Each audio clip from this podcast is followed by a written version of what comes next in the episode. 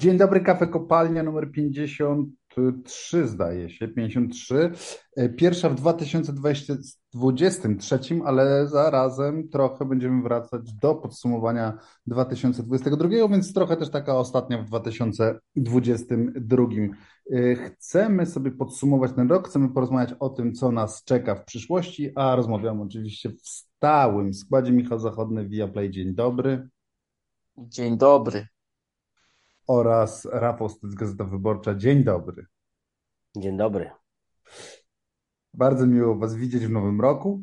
Czy bawiliście się szampańsko w Sylwestra? A, no taki delikatnie, taki, spokojnie. Tak, takich długich cisz nie może być. Chwili ciszy nie może być, bo radio ciszy nie lubi, a my w końcu jednak jesteśmy radiem. Więc już oddaję Wam głos. E, podsumowując rok 2022, albo wychodząc bardziej na razie w przyszłość do 2023, powiedzcie mi, moi drodzy, z czego zapamiętacie rok 2022, jeśli chodzi oczywiście o piłkę nożną? Ja zapamiętam z y, absolutnie najbardziej przełomowego roku chyba, w piłce, jakiego doświadczyłem Bliska i z takiej totalnej ofensywy arabskiej, która trwała już wcześniej, ale w tym roku, w ubiegłym roku bardzo przyspieszyła i w tym roku będzie nadal przyspieszać. E, I tutaj nie mam na myśli tylko mundialu katarskiego, no bo na to czekaliśmy od dawna e, i właściwie się z tym oswajaliśmy od dekady. Nawet można powiedzieć, że prawdopodobnie wielu z nas jest, ja przynajmniej e, jestem zaskoczony, że że się obyło bez jakichś takich turbulencji gigantycznych, tych, które zresztą sami zapowiadaliśmy o tym chaosie, o tym, że będą wyłącznie absurdalne wyniki, e, no, że generalnie wszystko się prawie rozpadnie przez to, że nagle yy, przeprojektowaliśmy totalnie ten sezon. Ale generalnie chodzi mi o, cały, o całą ofensywę, w której, w której się zawiera i to, co zrobiło Maroko, na mundialu i takie drobiazgi na tym mundialu, jak to, że Arabia Saudyjska mogła sobie pokonać Argentynę, co y, pewnie widzieliście ze statystycy, zbadali, że biorąc pod uwagę y, no, prawdopodobieństwo wyniku i notowania, że to była największa sensacja w historii mundiali, to znaczy największy rozdźwięk pomiędzy drużynami, w których faworyt przegrał z niefaworytem ale też chodzi mi, też myślę o tym yy, szerzej, tak pozamundialowo. Yy, rok się zakończył, wiadomo, spektakularnym bardzo transferem Cristiano Ronaldo do yy, Al Nasr i oczywiście to ma tę stronę yy, czysto sportową dotyczącą tylko tego jednego człowieka, który trochę demontuje swój pomnik w ostatnich yy, yy, miesiącach. No ale oprócz tego tutaj jest odpowiedź Arabii Saudyjskiej na to, co robił Katar. E, wiadomo, że z tym się wiążą ich plany e, też zorganizowania mundialu, ale też mi w ogóle zostało po, po, po tym katarskim turnieju takie przyzwyczajenie, że, że łażę po mediach arabskich. Tych anglojęzycznych oczywiście, ale to jest często drugo, drugi urzędowy język, więc no więc tam są te, tam jest dużo, dużo czytania. Yy, wręcz się spotkałem z taką yy, yy, teorią, że Arabia Saudyjska spróbuje zrobić wyłom w azjatyckiej i, i afrykańskiej konfederacji piłkarskiej. O, i na czym znaczy, miałby polegać? To na tym, żeby z azjatyckiej federacji, znaczy może zacznę od tego, że do, tego nie wiedziałem i my w ogóle w Europie prawdopodobnie nikt na to nie zwrócił uwagi, czy ty żelazny przestaniesz się odwracać do okna bez przerwy? Nie mogę, bo właśnie mam wrażenie, że zaraz mi porwie kurtkę, która się suszy na dworze. Nikt nie zwrócił y, y, y, na to uwagi w Europie, ale, ale Arabia Saudyjska w 2018 roku próbowała zawiązać koalicję, która wyłączy z Azjatyckiej Federacji Piłkarskiej kraje właśnie z, z Półwyspu Arabskiego, z Zatoki Perskiej, z tamtej takiej no, muzułmańskiej powiedzmy okolicy. Nie udało się to a teraz czytam o takich, y, no to są na razie hipotezy. Spotkałem się z teoriami, że Arabia Saudyjska spróbuje wyłączyć z Afrykańskiej y, Federacji Piłkarskiej te z północy arabskie, których tam jest, y, nie wiem, 12 chyba. I z azjatyckiej też arabskie, których jest 7 czy 9, i stworzyć Mhm. po prostu osobną konfederację. Arabską. Uznają, że tak, arabską. Yy, I chodzi im o to, że w ten sposób będą mieli poczucie, że mają większy wpływ na FIFA, same kraje arabskie i że tak naprawdę, co zresztą da się uzasadnić, że yy, no więcej łączy te kraje arabskie ze sobą niż Maroko z, yy, nie wiem, z RPA, a Arabię Saudyjską z Japonią czy z Koreą. Mhm. Więc to jest taki kolejny element, taki bardzo duży, strategiczny, nie wiadomo, czy do tego y, dojdzie, no ale, ale widać, że, że, że te kraje arabskie nie ustają. Widzimy nawet właściwie do tego przełomu 2022 roku też można zaliczyć to, co się stało z Newcastle. To No znaczy, jasne. że oni, że oni nagle stali się poważnym pretendentem do, y, do awansu do Ligi Mistrzów. No już nie mówmy o żadnych tytułach, ale do awansu do Ligi Mistrzów. A wiadomo, że jeśli awansują do Ligi Mistrzów z Ligi Angielskiej, to na rynku transferowym się zrobi jeszcze łatwiej, bo będą mieli duży dodatkowy atut. Y, y, W tym roku, nie wiem czy pamiętacie, bo to trwało właściwie krótko, też rozmawialiśmy o tym, że Bahrain próbował kup, kupić y, Milan, to znaczy, że tam jest więcej tych krajów zainteresowanych sportwashingiem. Ta sama Arabia Saudyjska miała zresztą w ostatnich, kupiła na 10 lat prawo do organizowania wyścigu Formuły 1, były tam walki o Mistrzostwo Świata y, y, w boksie. Bahrain też ma zresztą dużo takich imprez. No zasadniczo widać, że tam, ja bym wręcz powiedział, że po prostu tam jest robi się najwyższe stężenie wielkiego sportu, bo nie tylko piłki nożnej, na metr kwadratowy na świecie w, y, w tym regionie. A to, co się dzieje teraz z Ronaldo, to jest właściwie powtórzenie, to jest, oni to zrobili u siebie, czyli zagrali jeszcze, znaczy robią sobie, chcą zrobić atrakcyjną piłkę u siebie, czyli grają jeszcze ostrzej niż Katar, ale de facto ten, wiecie, że ten Al Nassr oczywiście też jest finansowany przez rodzinę królewską, też tam jest taka Tak, tak. fundacja jak ta, ta, ta, ta katarska. Właścicielem Al Nassr jest ten sam fundusz inwestycyjny, rządowy fundusz inwestycyjny, co, co Newcastle zresztą i wczoraj migały No tak. mi takie informacje, nie wiem na ile prawdziwe, przyznam szczerze, że ja tak bardzo ich nie, nie weryfikowałem, ale mignęły mi dwukrotnie, że w tym kontrakcie mm, Ronaldo ma być niby klauzula, że jeśli e, Newcastle e, awansuje do Ligi Mistrzów, to niby on ma przejść do, do zostać wypożyczony.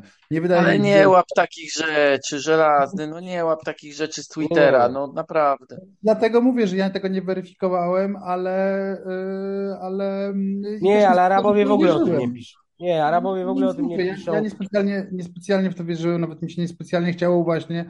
Yy, brzmiało to tak nieprawdopodobnie, że nie zająłem się weryfikowaniem tego. Niemniej z, z tych informacji skumałem, że, że Al Nassr ma z Newcastle tego samego właściciela, czyli ten sam fundusz yy, in, yy, inwestycyjny. No bo wiesz, E. de facto tam wszyscy mają tego samego właściciela, No bo bo- no właśnie o jest rodzina królewska, no No, no i właśnie do tego zmierzam, że tak naprawdę no, cały ten świat arabski na tym polega, także wszystko tam jest tak naprawdę państwowe, wszystko tak naprawdę jest tam rządowe, królewskie e, i, e, i z tych kolejnych e, funduszy, tak, sobie możemy przejść przez kolejne Trochę lotniska, jak w linie. Polsce. Powoli. No my jeszcze nie, my na razie zmierzamy w słusznym kierunku, ale jeszcze nie dotarliśmy do celu. Jeszcze nie. Też dobra, też dobra informacja o tym, że, że y, Ronaldo wynegocjował więcej od, od Arabii Saudyjskiej niż Obajtek. To mi się akurat, to mi się akurat bardzo podoba. Bardzo no, tak, podobało. tak, tak, tak, tak, tak. Proszę. Ja zapamiętam rok 2022 z tego, jak kompletnie, nie wiem, czy mogę użyć takiego słowa, a mogę, porypany był kalendarz piłkarski. Może mnie Stec tutaj poprawi, jako człowiek najbardziej doświadczony i też światły w tym towarzystwie. Sorry, Piotrek, ale Dobrze, że padają był- również mądre słowa w tym podcaście. Bardzo mnie to cieszy. ale trochę e, nie potrafię przypomnieć sobie, kiedy ostatni raz na przykład w Premier League było, była przerwa zimowa, a była zimą 2022 roku, żeby mo- można było rozegrać mecze e, stref nieeuropejskich, tak bym to określił, e, eliminacji do Mistrzostw Świata.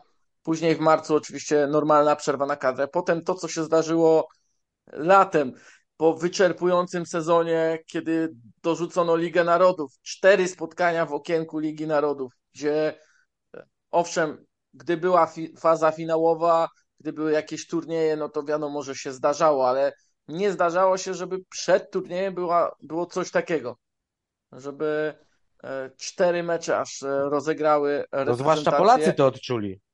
Zwłaszcza Polacy to odczuli, bo my tak naprawdę mieliśmy tylko jeden dłuższy turniej w XXI wieku niż ta Liga Narodów, czyli ten Euro 2016, bo zasadniczo na turniejach były trzy mecze, albo jak teraz cztery, czyli to co w Lidze Narodów. Hmm. Dokładnie tak. E, I później mundial, no to wiadomo, jesienny. Niestety muszę przyznać, że nie dostarczył zbyt wielu e, takich obaw, które towarzyszyły temu terminowi, mm, bo nie był turniejem e, bardzo defensywnym. Dostarczył oczywiście może sensację, ale piłkarsko się obronił po prostu. Pomimo braku czasu pracy z zawodnikami, pomimo tego, że różnie musieli trenerzy kombinować. Oczywiście można by wyciągać głębsze wnioski a propos tego, kto jak mm, zarządzał składem. Natomiast nawet patrząc na mistrzów świata, to można powiedzieć, że akurat Lionel Scaloni e, i potrafił stawić zawodników, którzy jeszcze rok wcześniej w drużynie, która przecież była bardzo stabilna, nie zaistnieli, jak McAllister czy Enzo Fernandez e, i dzięki nim również zdobył to mistrzostwo. Tak jeszcze dokładał uniwersalność taktyczną, czy też po prostu zmieniał system, zmieniał założenia, E, i to również się sprawdzało. A więc znów piłkarsko turniej się obronił pomimo tego absolutnego braku e, czasu. Co więcej, ten brak czasu mógł wpłynąć trochę pozytywnie na to, że nie mieliśmy mundialu stałych fragmentów gry, jak się obawialiśmy, że tylko na tym się skupią, ale okazało się, że nie mogli się nawet na tym skupić trenerzy, a więc siłą rzeczy więcej było e, piłki, czy też po prostu skupienia na tych elementach które zajmują większość spotkań, tak to nazwijmy. Więc e, tak, ten rok to jest po prostu kompletnie pomieszany e, kalendarz. Próbuje się też e, stawić w rolę tych menedżerów, którzy na przykład mają, grają na każdym polu rozgrywek klubowych i na przykład mieli tak jak czy nawet David Moyes w West Hamie, czy Jurgen Klopp, ten październik, przed, czy też okres przedmundialowy pomiędzy e, wrześniową przerwą na kadrę a Mistrzostwami Świata, no to było granie co trzy dni. To było szaleństwo, to było aż za dużo tego wszystkiego. To było nagromadzenie tak wielu spotkań, że w zasadzie oni byli trochę bardziej selekcjonerami niż trenerami, bo selekcjonowali zawodników, którzy akurat nadają się do gry, a de facto na trenowanie to nie było tam zbyt wiele czasu. Szczególnie widać to było w przypadku Klopa, który jeszcze do, miał taką serię kontuzji, że rzeczywiście on po prostu skład wybierał na zasadzie, kto się rusza y, i kto, y, i kto może grać. Ale masz rację, to, to nagromadzenie tych meczów październikowe, właśnie ten październik, końcówka września, październik, potem to to było coś, czego ja nigdy w życiu w, w piłce nożnej nie widziałem. Ja nawet porównywałem to później do, do, do tych okresów takich jesiennych z, sprzed lat. To niektóre kluby grały na przykład trzy albo nawet i cztery mecze więcej. No to trzy mecze więcej w okresie nieco ponad miesiąca, nieco ponad, to jest, to jest cholernie dużo. To jest cholernie dużo i, te, i, te, i, to granie październikowe to był, to był jakiś kompletny, kompletny ewenement, ale też jakaś taka trochę aberracja tego wszystkiego. I to jeszcze, też... jeśli mamy też wystrzeliwać w przyszłość, to jeszcze tylko słowo, to yy, jakby w przyszłości też się możemy tego spodziewać. Po pierwsze, już teraz odczuwamy skutki 2022 roku, bo na przykład Włosi zawsze wracali do gry yy, tradycyjnie 6 stycznia, święto Trzech Króli.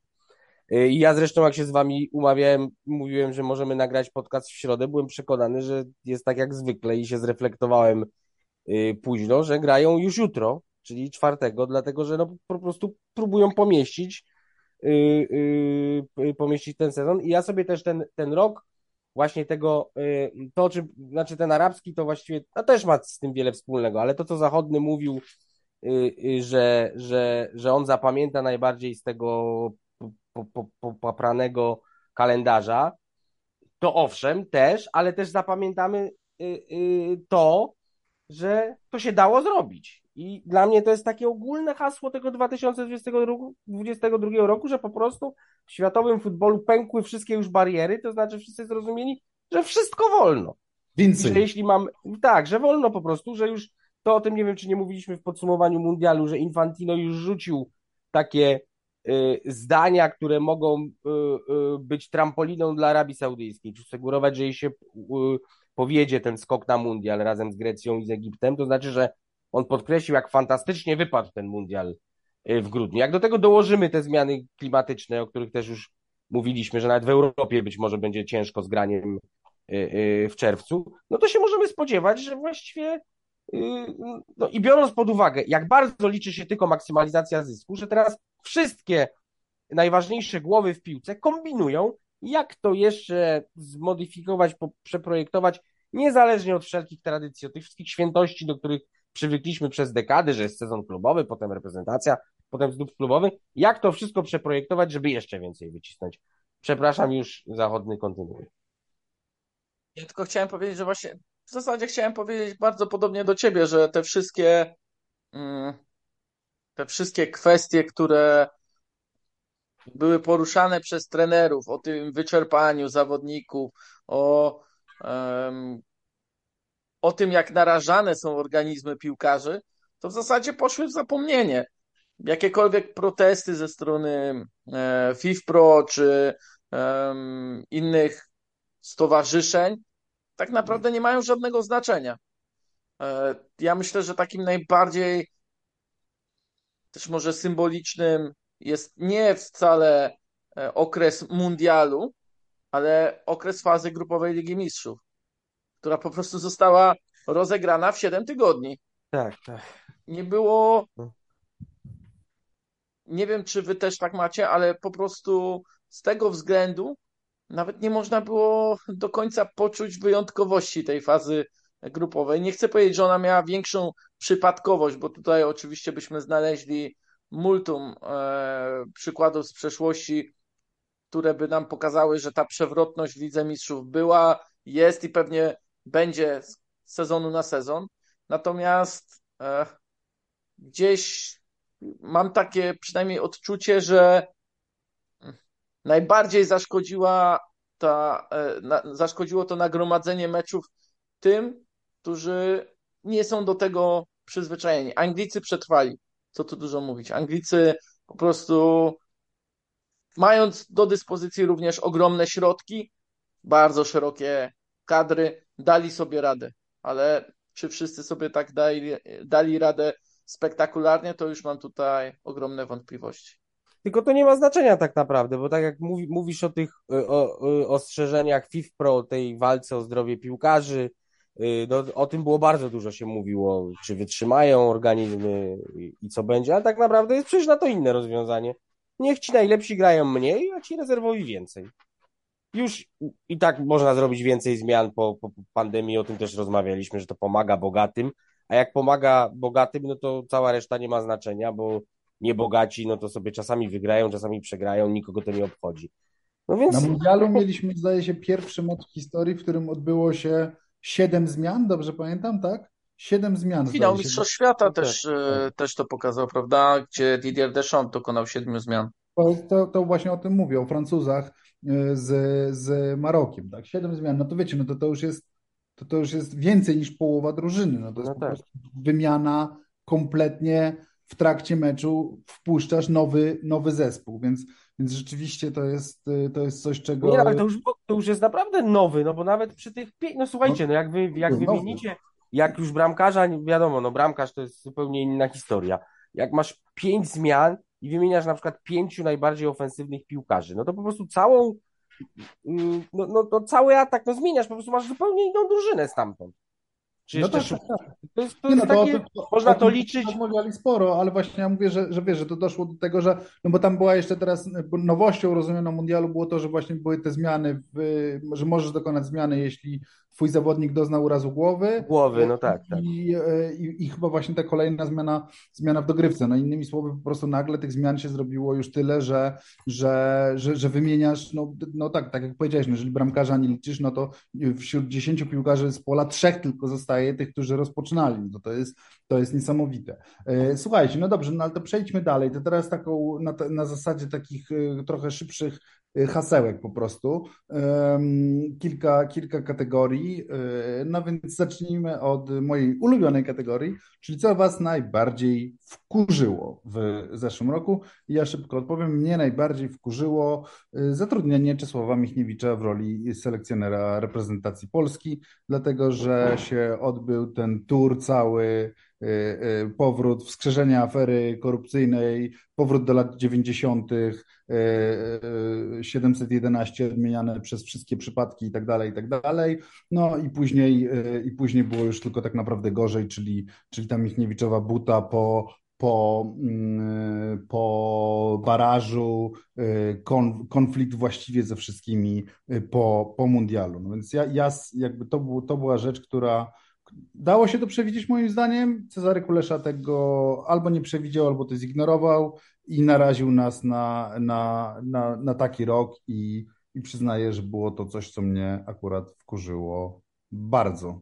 Słucham panów typów zachodniak. Mnie najbardziej wkurzyła kwestia premii.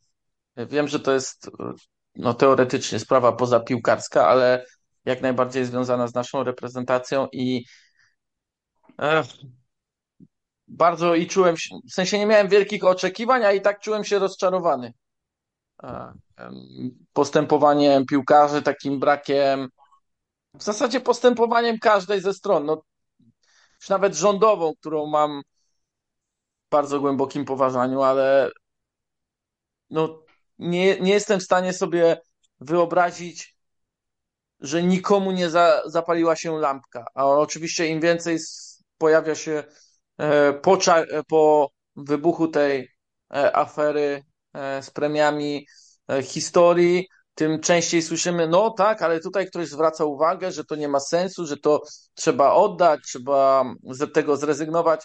To ja jeszcze bardziej wierzę, że nikomu się właśnie ta lampka nie zapaliła. I jeszcze bardziej gdzieś mi tutaj gula skacze, gula rośnie, bo po prostu no nie jestem w stanie sobie tego wszystkiego nawet ogarnąć swoim umysłem. No nie wiem, może po prostu nie jestem tak bogaty jak ci, którzy mają tyle pieniędzy, że chcą mieć ich jeszcze więcej za rozegranie 270 minut, z czego godnych zapamiętania było 30.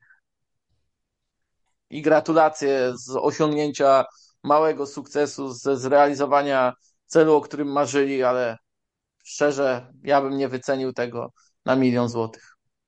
A co dopiero 50. Stecu?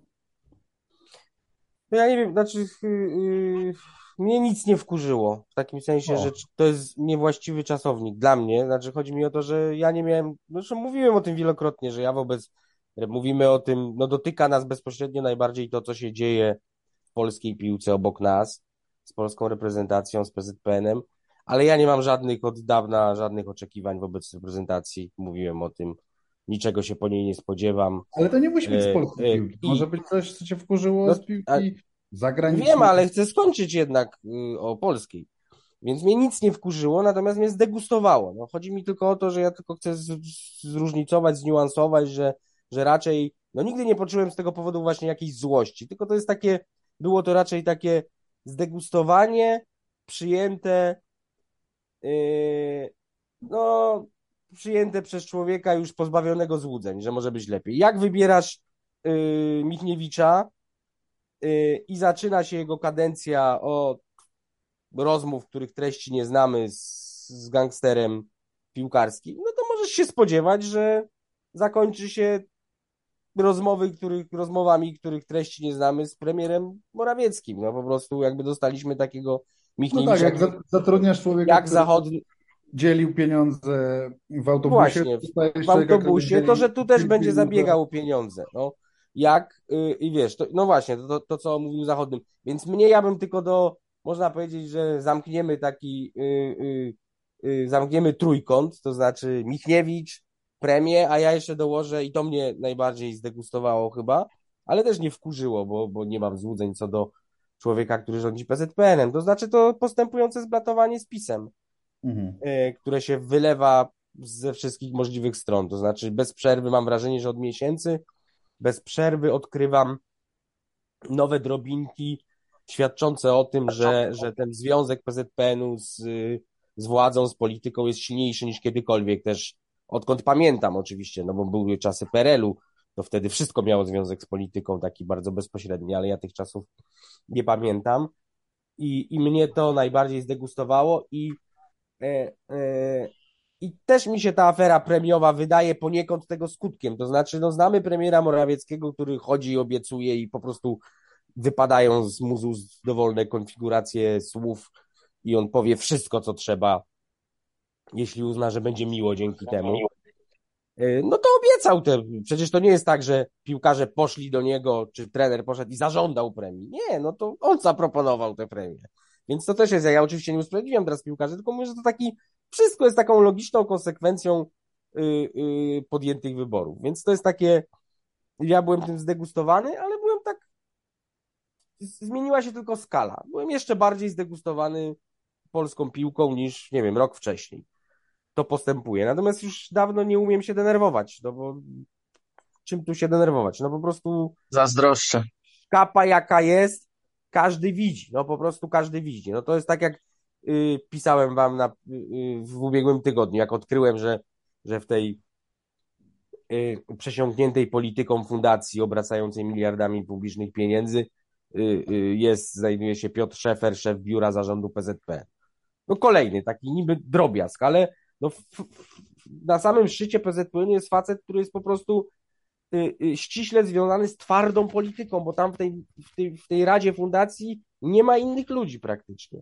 No więc to będzie na, nadal postępować. Ja nie wiem, co będzie w przyszłym roku, ale cały czas mamy diskopolowego króla y, Kulesze jako prezesa. Cały czas mamy wokół niego wiceprezesów, którzy, których właściwie się, czy, czy wy kojarzycie tych wiceprezesów, pomijając to, że nikt no nas prawie nie zna, ale kojarzycie z y, realnym sukcesem futbolowym, z jakimś osiągnięciem?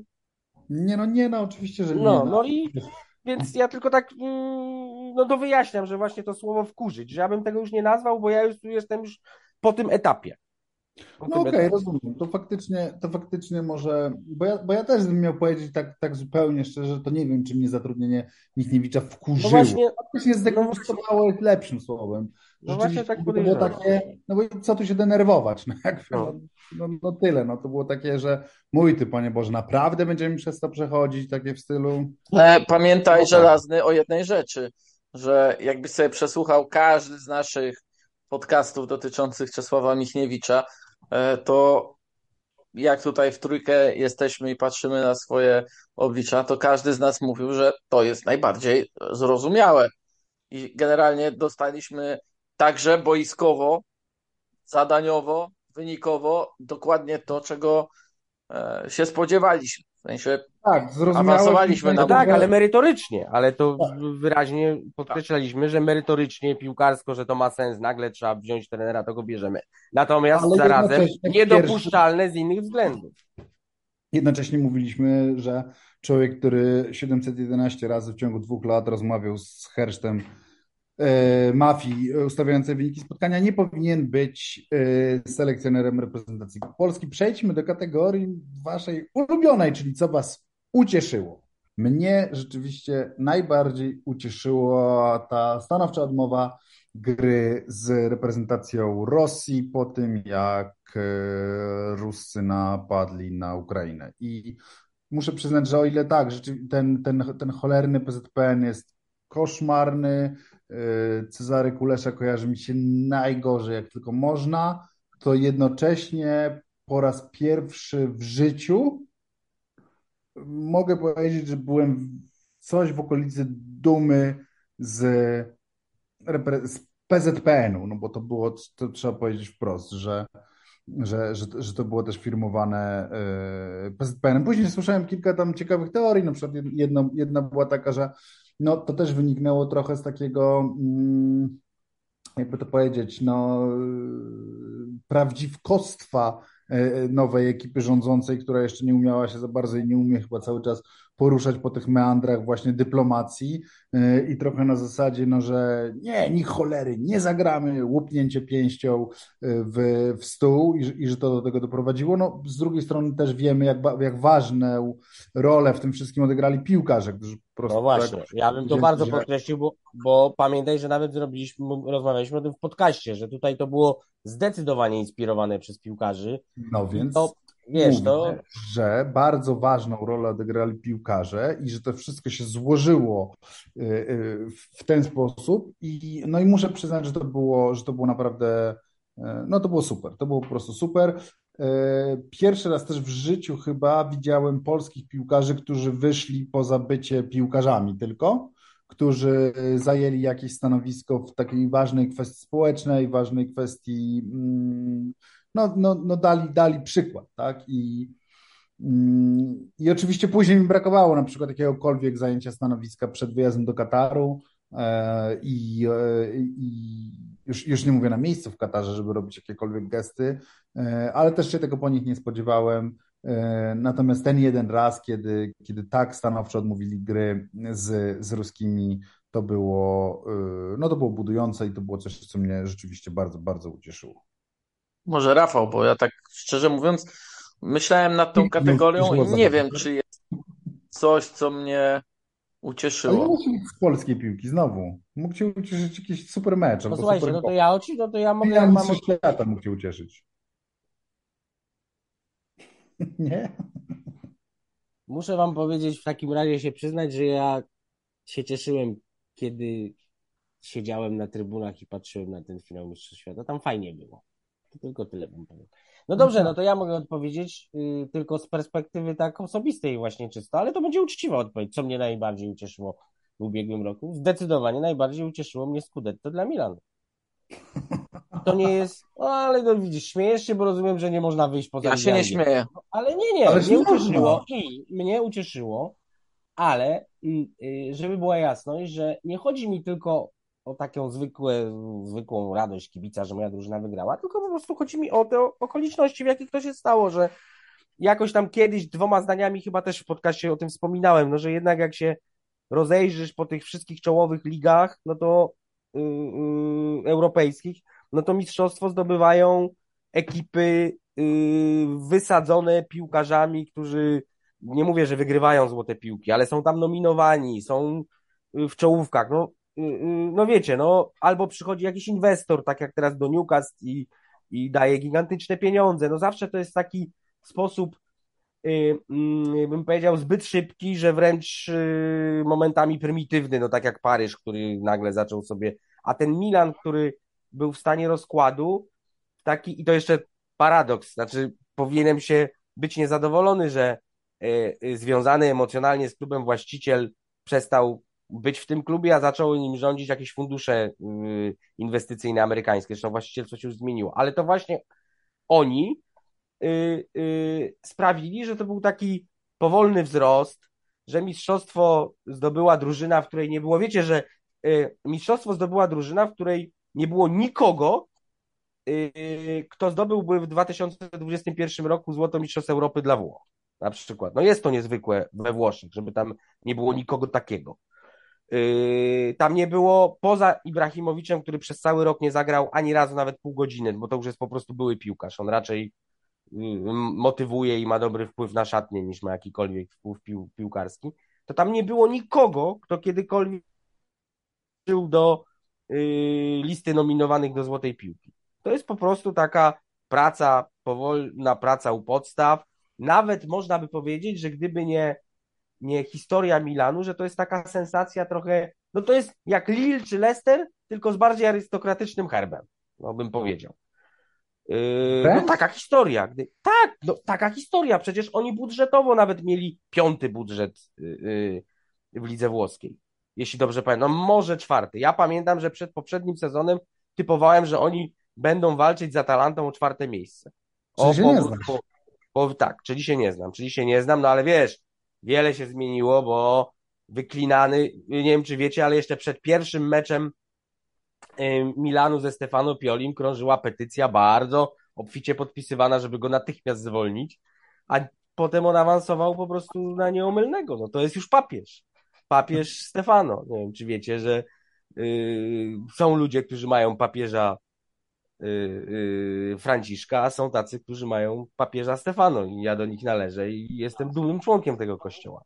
Mm. E, No, więc mnie zdecydowanie mm, najbardziej cieszyło to, to był jako dla kibica Milanu, przyzwyczajonego do generalnie burżujskich pieniędzy y, y, przez dekady, to był zupełnie nowy rodzaj przyjemności, to znaczy takie obserwowanie, jak y, młodzi chłopcy stają się mężczyznami w sensie piłkarskim.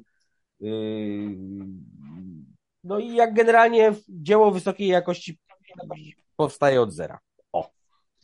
To ja już mogę powiedzieć, że mnie najbardziej w tym roku ucieszyło to, jak ucieszył się z tego triumfu Milanu Stec. O, znowu, znowu muszę wam powiedzieć, że to już jest dzisiaj drugi mój ulubiony moment od tego podcastu. A to przepraszam, to ja na chwilę tylko otworzę nawias. Zachodny, czy wyście tam zwariowali w tej Chelsea? Ja myślałem, że nie ma już takich transferów y, jak z Jamesem Rodriguezem, że zobaczyliśmy mundial i nagle kupujemy za 100 milionów, 127 milionów za tego, za Enzo? Co ci mogę powiedzieć? To Amerykanie są Stecu. A. To oni to, to po prostu, wiesz, no Do jeszcze nie przeczytali paru ważnych książek, nie wiedzą, nacinają się, ich naciągają, przepłacają. Nic to nie ma sensu. Mówią No o właśnie, jakimś no projekcie właśnie. tego projektu, to powiem ci na boisku, to nie widać. To jest projekt Mhm. chaos na razie. To jest projekt chaos. E, nie wiem. Coraz więcej czarnych myśli mam, patrząc na to, co tam się dzieje. I oczywiście z tego wszystkiego może gdzieś za jakiś czas wyniknąć coś fajnego, ale do dysfunkcyjnego składu dokładane są kolejne nazwiska kolejnych utalentowanych zawodników, ale to wcale nie sprawia, że ten skład nabiera sensu. Wręcz, wręcz przeciwnie. No wyjaśnijmy w takim razie tylko, bo nie wszyscy mogą wiedzieć, że, że Chelsea chce zapłacić, tak? Znaczy, czy mówi się, że może zapłacić. To jest klauzula, tak? Odstępnego za Enzo Fernandeza Ale- w Benfice. Ale 127 chcą milionów euro. chcą przepłacić 6 milionów, e, przynajmniej takie są doniesienia, ponad Aha. te klauzule, żeby właśnie Benfica przystała na to, że oni rozłożą na trzy 40-milionowe transze kwotę Mhm. transferową. A więc No tak. tak czy siak jest to za zawodnika, który ledwo rozegrał ponad, ledwo ponad 100 meczów w karierze seniorskiej, tylko 24 mecze w Europie, ledwie kilka w Lidze Mistrzów i oczywiście jest mistrzem świata, szacuneczek pełen, bo zagrał fenomenalny turniej. jest Najlepszym to młodym piłkarzem turnieju też. No ale, Paweł, Ale ale to jest to naprawdę nie. Myślę, że w meczu, meczu gwiazd Toda Bowley'ego będzie bardzo dobrze się prezentował. Tam jak wy, może dam mu jakąś taką, wiesz, inną koszulkę, taką specjalną dla najlepszego piłkarza mundialu. No na pewno Todd Bowley jakoś to sobie, jakoś to sobie opakuje mm, po amerykańsku i bardzo, i bardzo luksusowo. Y, Przejdźmy do kategorii tak to następnej, która się trochę wiąże z y, tymi naszymi ucieszeniami, czyli że dla, dla zachodnego po prostu bohaterem roku będzie Stec. No uważam, że in- innej. Słuchaj, innej- no, no, no, brzmi sensownie, jest to jakaś kandydatura. No nie mówię, że nie można z nią dyskutować, ale da się ją z. Messi. Ale właśnie, ale właśnie e, chciałbym, żebyś, żebyście powiedzieli o waszym bohaterze roku. To nazwisko już padło z ust zachodnego. Moim bohaterem roku jest absolutnie Messi i jak myślę sobie jeszcze o rzeczach, które mnie ucieszyły, to też to mnie ucieszyło. Ucieszyło mnie Mistrzostwo Świata dla Argentyny, ucieszyło mnie Mistrzostwo Świata dla e, Messiego. Jakoś tak uważam, że, że futbol się domknął dzięki temu. Tak, no tutaj trudno cokolwiek dorzucić. Myślę, że gdzieś tym wszystkim, czym mundial e, w Katarze był, Stet już o tym szeroko opowiadał, zresztą jako nasz korespondent na miejscu zdarzeń, em, doświadczał tego, opisywał to również wyborczej, ale przede wszystkim w podcaście Kafe Kopalnia. E, wydaje mi się, że to było takie czyste. Po prostu ta radość Messiego była czymś czystym. Ten jego futbol, jego akcje, jego gra, asysta do e, Moliny, asysta do Alvareza, e, gol strzelony w finale, nie mówię z rzutu karnego, ale ten na 3 do 2, to wszystko było po prostu takim czystym futbolem. Czystym hmm. futbolem. I mało już jest tego czystego futbolu e, z różnych względów, głównie pozapiłkarskich, ale fajnie, że e, ten, który dostarczał przez całą swoją karierę najwięcej takie, takich właśnie powodów do zachwytu czystym futbolem i cały czas miał z tego frajdę, albo inaczej, większość czasu miał z tego frajdę, bo wydaje mi się, że akurat ostatnie lata i w Barcelonie i w PSG raczej do końca tej frajdy mu nie dawały. Natomiast fajnie, że on też to poczuł i myślę, że każdy, kto to oglądał i nie był Francuzem, też trochę tej czystości e, frajdy futbolu e, poczuł i docenił to. Tak, aczkolwiek tak. Też mam wrażenie, że ten moment y, został zbrukany y, właśnie już nieczystością futbolu, czyli jednak to bardzo przemocowe według mnie nałożenie tego e, biszt, biszt, biszt stecu? Tak. Tak, tak, tak, ale ja nie wiem, czy przemocowe. Dlaczego przemocowe? No, dla mnie to było przemocowe, to było takie... Ja mam w ogóle... Zostanę tylko na boisku i w, tylko w tych 120 minutach plus rzutach Tak, tak, nie, ale się, ale się Wiadomo, że tam już od razu to zbrukanie, tak to można też określić. No też to jakoś w jakimś sensie po prostu to było idiotyczne, no co tu dużo no, mówić. No, wzięli go sobie, wzięli go sobie, po prostu go sobie wzięli. To był jakiś taki finalny dla mnie akt, akt tego, nie wiem, soft power, to już nawet nie było soft, no to było już takie bardzo, bardzo hard dla mnie. Dlaczego przemocowe? No dlatego, że, że stawiasz gościa w sytuacji bez wyboru e, i, e, i no wiesz, wyobrażam sobie, gość się cieszy z Mistrzostwa Świata na oczach tam e, iluś set milionów telewizów, iluś tam tysięcy ludzi na na trybunach, podchodzi do niego, wiesz, najwyższy dostojnik w państwie, y, nie wiesz, czy możesz to zrzucić, czy nie możesz tego zrzucić, nie wiesz do końca pewnie, co to jest y, i no jednak jakby wkracza ci w tę twoją chwilę, no, wkracza ci w twoją chwilę i, i też jest, jest wbrew jakby ogólnie przyjętej tradycji, no nie ubiera się, nie ubiera się w kapitanów zwycięskich drużyn w, w, stroje, w stroje gospodarza. No nie przypominam sobie y, y, takich, te, takich ruchów, no nie pamiętam, żeby, nie wiem, kurde, w y, cztery lata temu w Rosji Putin zakładał onuce na, na, na zwycięskiego kapitana, ani, mm, ani niczego w tym stylu, chociaż to akurat było może nawet dowcipne. Nie, no nie byłoby dowcipne w ogóle. Dobry Putin, dobry Putin. Więc, e, więc, e, no więc dlatego to było dla mnie. Dla mnie to było po prostu dlatego e, przemo, przemocowe po prostu. Ale mm, chcesz sobie to jest co chcesz. No w ogóle nie odpowiedziałem na pytanie o bohatera przecież. A, przepraszam. Ale to zanim odpowiem na bohatera, no to y, tu się zdecydowanie wypowiem, bo y, znaczy nie wypowiem, tylko wam nadam też inną perspektywę, żebyśmy nie siedzieli Ale ja znam tę inną europejskiej. Nawet mnie nie Ale, czyli, czyli rozumiem, że y, mam nie mówić, dlatego że ty znasz mam i czytelnik. Więc tak, Masz jeśli mówić. chodzi o zbrukanie, no to y, faktycznie dla mnie było jakieś takie, znaczy y, ten czysty futbol, o którym mówił Zachodny, dla mnie jest zbrukany dealem z Arabią Saudyjską przez Messiego. I po prostu jak włażę na stronę Visit Saudi Arabia, tak, tak.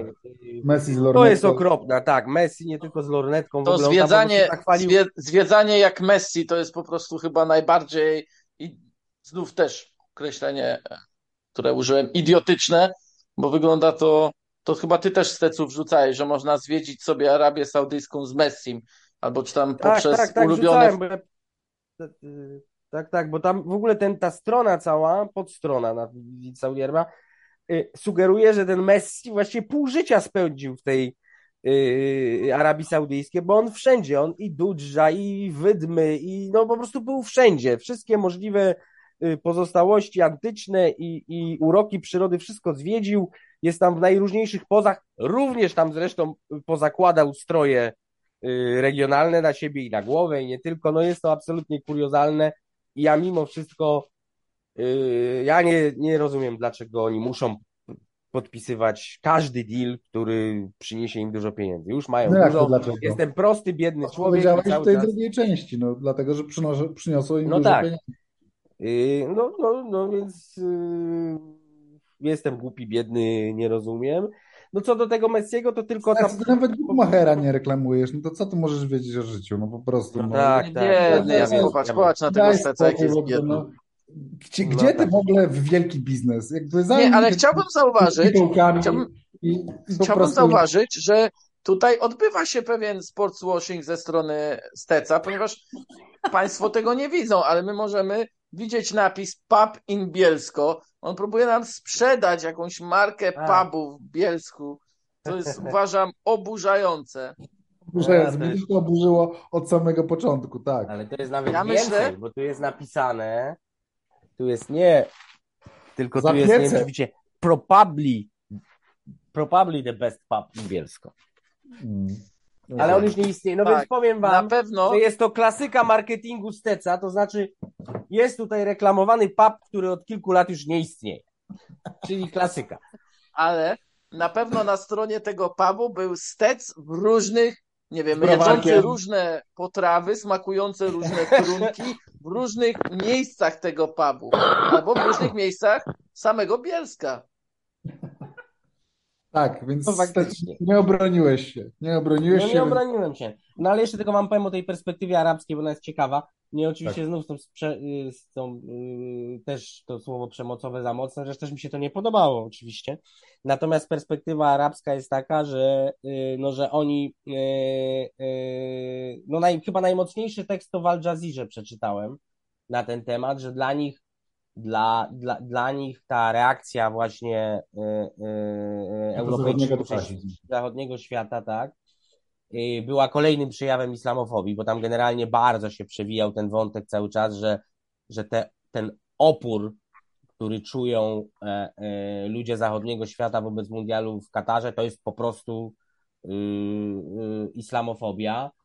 Y, y, tłumaczyli, że no pisali czym jest biszcz, że to jest, że założenie tego to jest wyraz najwyższego uznania, że w tamtej kulturze y, y, y, zakłada się to tylko przywódcom religijnym najwyższym i, i właśnie dostojnikom państwowym, a jeśli zakłada to emir, to już jest w ogóle zaszczyt y, nad zaszczytami. Oni to w ogóle szyli w trakcie y, w trakcie jest jeden, je- jeden zakład w, w dosze, który to szyje. Y, Tam są w ogóle wykończenia ze złota nawet i, i, i uszyli go, szyli go w trakcie mundialu i był taki zamiar właśnie, że, że go włożą. Powoływali się a propos tego wkładania elementów własnej kultury, no to przywoływali zdjęcia Pelego, któremu włożyli, włożyli Meksykanie sombrero Kompletnie inny moment. Kompletnie inny Tysiąc- moment. w 1970 roku. Kompletnie No ja tylko chcę, y, no bo właśnie żelazny, ja się nie... Kompletnie nie- inny moment. Tylko po prostu chcę odpowie- opowiedzieć, bo uważam, że warto, żeby jednak opowiadać Nie, tamtą mnie od razu, wiesz, mnie od razu tamtej. Nawet wkurzy, jeśli no. ty wiesz, od ja razu wkurzy, bo od razu sobie myślę, kurde, no a, Ale a, daj mi a kapitana, kapitana zwycięzcy Ligi Mistrzów ubiera się w szaty papieża na Boga, no bo co, bo to jest najwyższy, najwyższy dostojnik kultury y, religijny, kultury chrześcijańskiej, no i co, jakby nie widziałem czegoś takiego u nas w kraju, no, y, w naszym, ale to nie ma, ale czekaj, co ma chrześcijańska kultura? Biszcz, biszcz to jest, to jest typowe dla to jest- Kataru, on jest typo, ale to jest typo, tak, dostoj, dostojnikom nie, komu się zakłada, komu się zakłada, ale to nie, to nie, to nie jest religijny strój, nie, nie. No Nie, dobrze, nie, no nie. tak nie zakłada się fraku, no nie zakłada się... Ale ja nie, dobrze wiem o tym, nie krzycz Ja na ja mnie. wiem, po prostu mnie to Nie krzycz na mnie. Ale, a, mnie, a ja bardzo nie lubię, a ja bardzo nie lubię, jak ty nie dajesz czegoś powiedzieć, bo ty już to wiesz. No, chyba w Tak, podcaście tak, masz już ty wszystko wiesz, co ja mówię, ale no dajmy Bo już o tym pisałeś. ludziom no. też ludziom usłyszeć. No tak, tak. W ogóle nie wiem, czy ten fragment to może wytnijmy, co? chodzi, ja mam ogólny taki apel, żebyśmy nie mówili, że ja wiem, wiem, wiem, zanim się, tak mówię teraz, no, poza wszystkim. Nie wytnijmy tego. Klara, Klara mówi, że jest Na czym skończy? Nasz uczestnik, y, jedyny słuchacz live mówi, że jest okej, że jest ciekawie. Co chcia... A, i o bohater... No dobrze, no więc y, taka była perspektywa arabska. Y, natomiast y, ja bym wskazał jeszcze jednego bohatera, bo jak wiadomo jestem patriotą. I w ogóle jeszcze o tym nie, nie było wspomniane w dzisiejszym programie, a jest to bardzo ważne dla mnie. No więc zdecydowanie bohaterem roku również był y, dla mnie takim małym oczywiście bohaterem, bo, bo ten rok dla polskiej piłki nie, nie, y, nie był tak dobry, żeby wielkich bohaterów wybierać. Był Wojciech Szczęsny. Mhm. Zdecydowanie piłkarz roku Polski. Yy, Wielokrotnie rozmawialiśmy o tym, że mamy świetne bramkarstwo właściwie od zawsze i zawsze to jest jedyna pozycja na boisku, którą obsadzamy w wielkich klubach, czy takich porządnych, nawet w chwilach najgłębszego kryzysu zawsze był jakiś Dudek w Liverpoolu, czy Matysek w Bayerze Leverkusen. Yy, No pamiętacie, ale nigdy nie było roku, znaczy ja też nie pamiętam roku, w którym tak wyraźnie na wyniki zasadniczo wpływał bramkarz właśnie. I jak sobie, nie chodzi mi tylko o, o, o, te, y, o, o mundial, tylko w ogóle cały rok, to znaczy absolutnie kluczowe interwencje y, w barażu y, ze Szwecją, wygranym do zera zresztą, y, w wygranym też do zera ostatnim meczu Ligi Narodów, który dał nam y, utrzymanie w najwyższej dywizji Ligi Narodów. I potem no, te dwa mecze też nie straciliśmy gola z Meksykiem i z Arabią Saudyjską, które dały nam y, awans do 1/8 y, finału mundialu. Były cztery, tak naprawdę cztery mecze, które zdecydowały o osiągnięciu wszystkich celów przez drużynę Mikniewicza, czyli baraż mundialu, utrzymanie w Lidze Narodów i wyjście z grupy na mundialu. W żadnym z tych meczów nie straciliśmy gola i umówmy się, że nie była to zasługa marokańskiej defensywy Mhm. czy defensywy w stylu marokańskim, tylko, marokańskim. ró- tylko w sporej mierze tego, co robił bramkarz. No jeszcze jak do, dołożymy to, że on obronił dwa karne na mundialu, co polska specjalność zresztą, yy, yy, dwa karne na mundialu i że obronił najwięcej, miał najwięcej interwencji, mimo że rozegrał tylko cztery mecze wśród wszystkich bramkarzy na mundialu, no to naprawdę Poliwakowicz go wy- wyprzedził na koniec, no ale tak. no, wyda- ale no tak, no, mo- No tak. mi się wydaje, że nie wyprzedził go ostatecznie? Wyprzedził ale dobra, ale może, ale może. No wszystko jedno, w każdym razie ewidentnie, jeśli mielibyśmy kogoś wyróżnić, no to właściwie ja nie wiem, kogo byśmy musieli, ja już nawet nie mówię, że on był najlepszy, ale trudno by było chyba kogoś jeszcze wyróżnić. Przychodzi wam do głowy? Z, pi z piłkarzy, to bardzo No. ciekawe, tak. Yy, nie, nie przychodzi mi. Chyba, chyba rzeczywiście masz rację, że jeśli mielibyśmy przyznawać, znaczy oddawać głos w, w plebiscycie piłkarz roku No właśnie. 2022, no to chyba tak, chyba mój głos też by No. musiał iść po Szczęsny. prostu do, do, do Wojciecha Szczęsnego, chociaż no, on w lidze, rozumiem, nie zachwycał, ale, ale Ale ja mówię pol, tak trochę, pol, wiesz, ale tak Wiem, mi chodzi wiem. raczej o to, że polski piłkarz roku. Już Tak. nie spoglądam nawet na, To też ciekawe, że w, w, w roku, w którym y, dokonał się taki najważniejszy transfer, czy największy transfer y, y, w historii polskiej piłki, tak przejście Lewandowskiego do Barcelony, to, to jednak Wojciech Szczęsny skradł te nagłówki. Zachodniak, zgadzasz się, że, że, że to jest Wojciech Szczęsny, czy, czy, czy kogoś innego byś szukał? Nie, nie szukałbym nikogo innego, ale to też jest nie lada osiągnięcie w roku, w którym Robert Lewandowski dokonał skoku marketingowego, bo tak należy także Tak. nazwać transfer do Barcelony, a i Piotr Zieliński jest liderem liderującego Serie e, Napoli, Napoli grającego fantastycznie i też e, błyszczy Zieliński w Lidze Mistrzów, więc e, zgadzam się całkowicie ze Stecem, argumentacja jest jak najbardziej zasadna, Nie jestem w stanie powiedzieć więcej o Szczęsnym w Juventusie, e, na włoskim podwórku, ale myślę, że akurat też nie dostarcza powodów do e, krytyki. Nie, nie, kryzys minął. Był, minus, był, był kryzys, który wynikał trochę ze zmiany trenerów i z tego, że nagle y, Allegri musiał przypominać, y, że Wojtek naprawdę wykopanie piłki w trybuny to nie jest wstyd. Masz wykopywać. Y, I był taki kryzys, to pamiętacie, w zeszłym sezonie, ale on już minął, więc to w ogóle nie. no jest to czołowy bramkarz. No. Ale w każdym Czyli razie, no nikt, nikt mieli trójkę zestawić, to jak? Yy, Szczęsny, Zieliński, Lewandowski? Czy wręcz Lewandowski poza podium?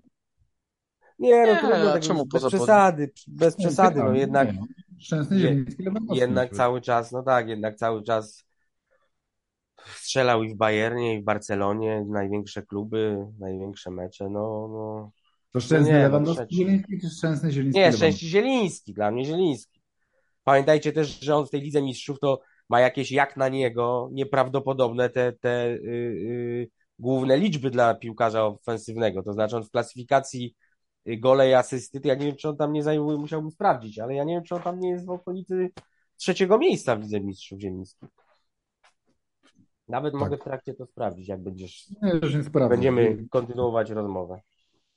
E, Będziemy tę rozmowę zmierzać do końca i teraz na koniec chcę Was zapytać o to, na co czekacie w roku 2023.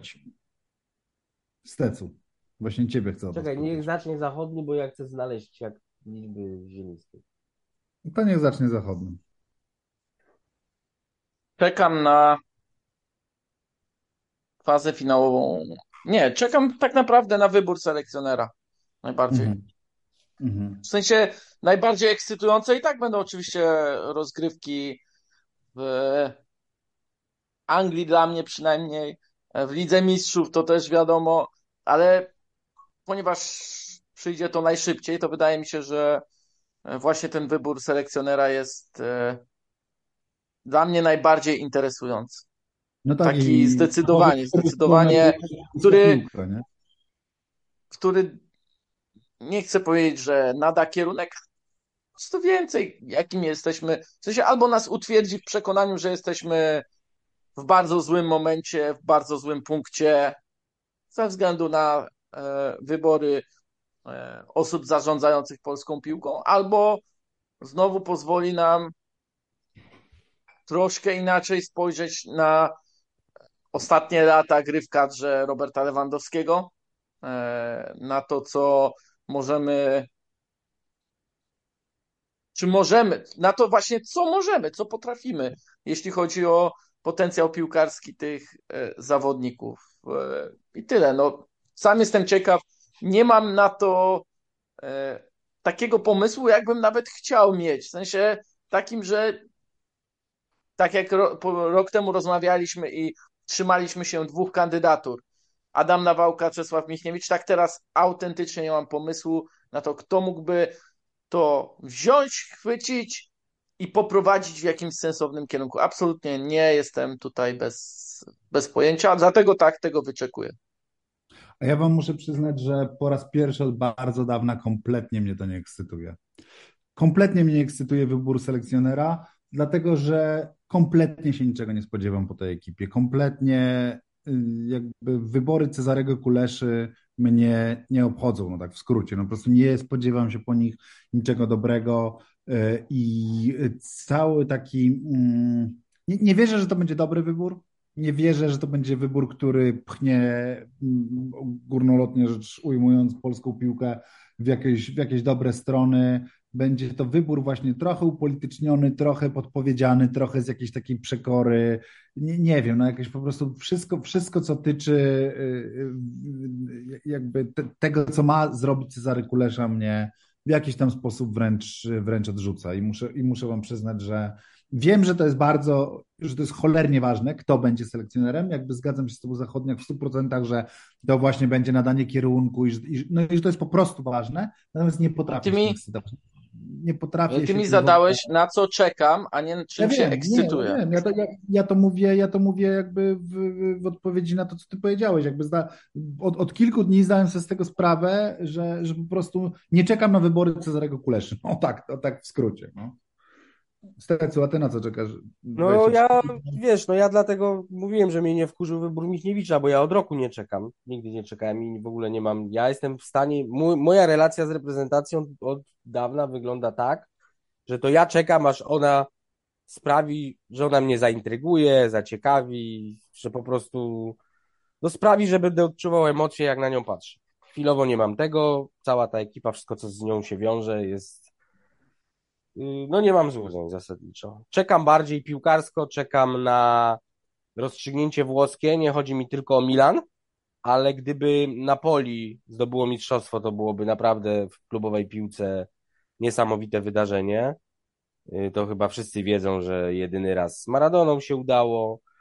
Y, Teraz naprawdę oni grają wspaniały futbol i Spalletti wrócił, można powiedzieć, do samego topu y, trenerów w Europie. E, Widziałem takie fajne zdanie Roberto Saviano, autora Gomory, wiecie, tego, który żyje Tak, tak. w ukryciu, tak, zagrożony przez mafię, który jest oczywiście fanem Napoli, tak, siedział na kolanach u ojca w czasach, kiedy Maradona grał na trybunach i nawet pamięta, jak było blisko gola, to spadał z tych kolan, ponieważ ojciec musiał wstać, żeby to zobaczyć. I i on, y, y, on powiedział coś takiego, że jest taka drużyna anti-Messi, anti-Ronaldo. E, Mówi anti, bo Włosi mówią przez anti, E, że to jest taka ekipa, w której właściwie nie wiadomo, gdzie wskazać jakieś główne. No bo taka jest, tak samo było zresztą ta, ta Roma, do, której zawsze wracam, z Palettiego wyglądała tak samo, że nie było Halanda, w sensie nie było No ale był. Totti, nie? Tak, ale jakbyś zobaczył na styl gry, na to, jak się rozdzielali zadaniami, y, jak wpływali na wyniki, no to było bardzo spłaszczone. Tutaj też tak Tak, jest. tak.